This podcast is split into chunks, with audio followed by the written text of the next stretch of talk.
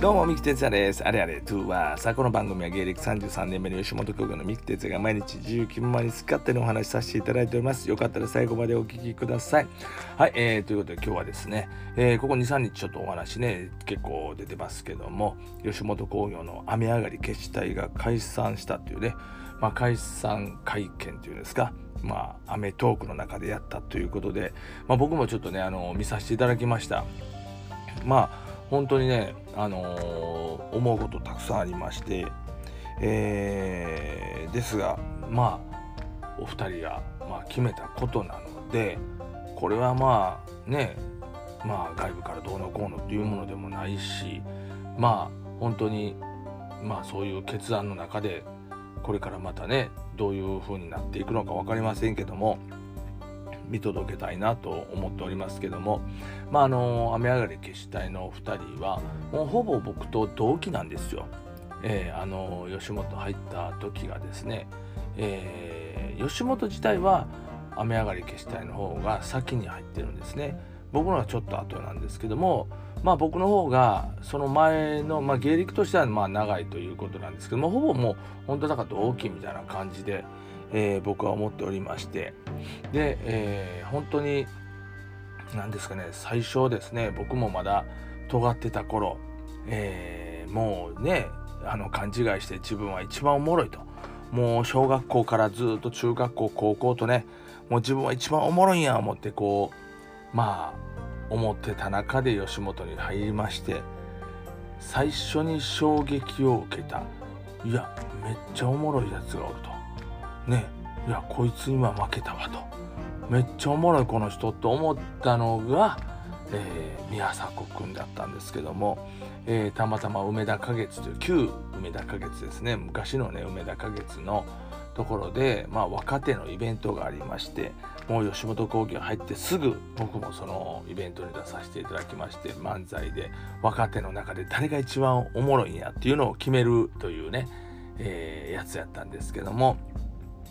まあそれに出させていただいて、えー、宮迫君のネタを見た時にやっぱり度肝を抜いてなんかなもうえーっていうね驚きを思いましたねなんてすごいやつやと。でその時はまだねあの蛍原君ともコンビを組んでなかったんで、えー、まだ雨上がり消し隊ではなかったんですその時はね。えー、宮迫永田っていうような感じでねあの2人でやってたんですけどまた全然違うね方と組んでたんですよね。えー、おそらくその頃は蛍原君はまた違うねあのー、こと組んでたんですけどもまあとにかく宮迫君のその一人のねもう本当に彼のなんかうまさというか凄さというのが際立ってまして。で準結局準優勝やったんですね優勝はできなかったんですけども。でもまあ本当にすごいなすごいやつがおると。でまあそれを衝撃受けてもうこの人にね負けたくないけどもこの人のね、えー、を見てこれからちょっとこう追いかけてみたいなというまあ一つ目標もできまして。まあほぼ同期ということでまあコンクールとかそういうの出ると必ず出てくるんですね。彼がね。あまた出てるなと。ほんでまあ残っていくわけなんです彼なんかね。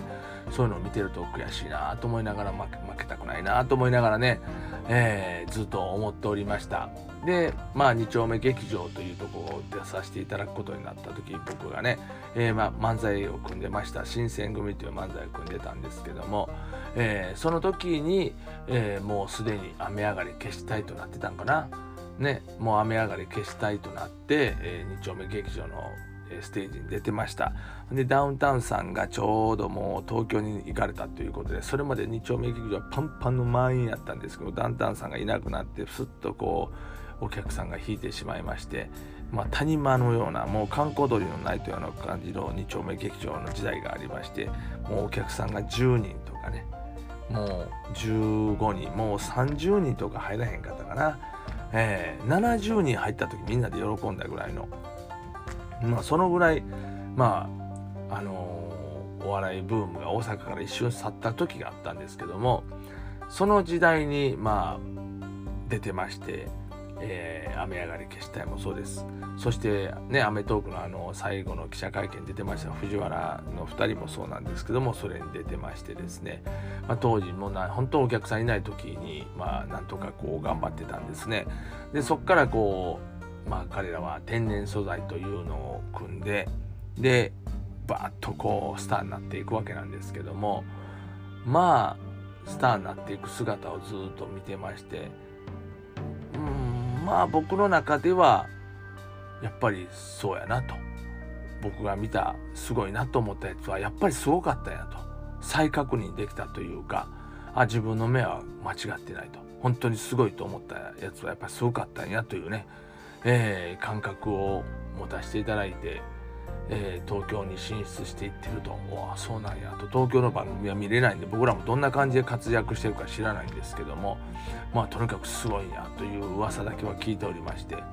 えー、まあそんな感じで、まあ、僕もね、あの、それから何年か経ってまあ追いかけて東京の方にボキャブラ天国でまあ来ることになるんですけどもその時はもう天然素材のブームがもう終わってまして解散してましたんでね、えー、ちょうどまたえー、雨上がりのお二人は仕事がまだあんまりなかったんじゃないかな。その時は逆にねまたねでそこをまた、えー、ぐっと炊いてまた爆発してで、まあ、スターになっていくわけなんですけども彼らは。まあそんなんを全てずっとね、えー、見ておりました。で僕はやっぱりどっかでやっぱり彼をリスペクトしてたとこもあって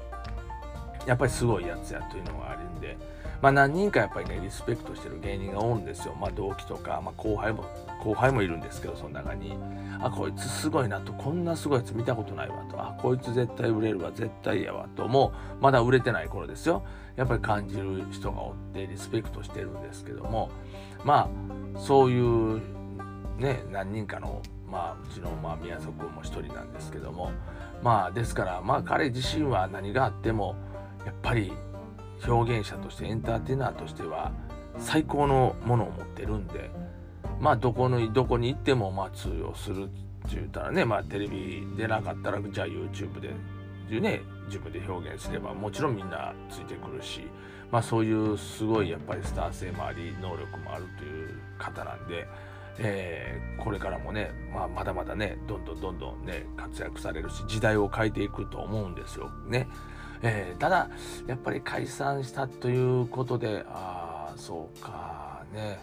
雨上がり消し隊が終わってしまうんやというなんか寂しさはすごく僕はありましたね。うん、やっぱり一緒にずっとこうコンテストコンクールお笑いのねああいうの出ると雨上がり消し隊も出てるんかな。また雨上がり消し隊残ってきてるわ。あ決勝まで残ってきてるわとかねそういう感じを見てましたりしてたあの雨上がり消し隊がいなくなるんやと思うとうんなんか寂しい気持ちですね。うん。まあ本当に最後ねフジモンが解散せなあかんのですか？って聞いたあの一言。いや本当にわかるなと思ってね。ほんま解散せなあかんのかなって。そこまでやらなあかんのかなと。僕もちょっと本当は思っておりました。まあでもねえー、まあ、2人で春からもそういう話をして決めてたということなのでまあこれはねもう本当に第三者としても全く入れないとこやし別に僕もそんな親しい関係でおったわけやないからね言える立場のとこにもいませんし、うん、だけどまあ本当になんかもう一回何年か何ね時間が経ってからでも雪が溶けてもう一回なんか2人がねステージで立つところ見たいなっていうのはまあ多くの人も思ってると思うんですけどね。まあ僕もその一人です。え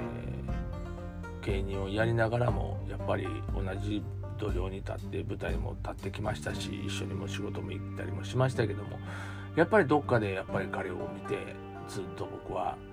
ねあのリスペクトを持って彼の行動を見てましたしえー、そういう中でねあのー、やってきたのでまた何かでね戻ってきてね僕もその時に一緒に立てたらなとも思ったりもしますし、まあ、そんな思いを思いながらずっとね記者会見見てやっぱりちょっとね涙が出ましたね。まあそういう感想ですけどもまあ皆さんもそれぞれいろんな感想を持ったと思いますけどね、えー、まあどうだったかな。はい、えー、ということでまあねなんか言いたいこといっぱいねいろいろあるんやけどでもほんまにもう人で決めてることやしね。これだけはもうね本当にもうね他人が入るとこやないというね夫婦離婚しますの中に入るわけじゃないからね。いろいろあるんですね。だからそこをねもう理解して、えー、お互いがまたこういい形でね進んでいってまたいつかどっかで何年か後に何十年経ってももう一回2人が一緒になる瞬間これ見たいなと本当に心から思っております。はい、えー、というわけでして、えー、まあ、ほぼね、まあ、同期でずっとやってきましたので、まあ、ちょっと一言、まあ、感想という形で言わせていただきました。えー、どうもありがとうございました。それでは皆さん、バイニュー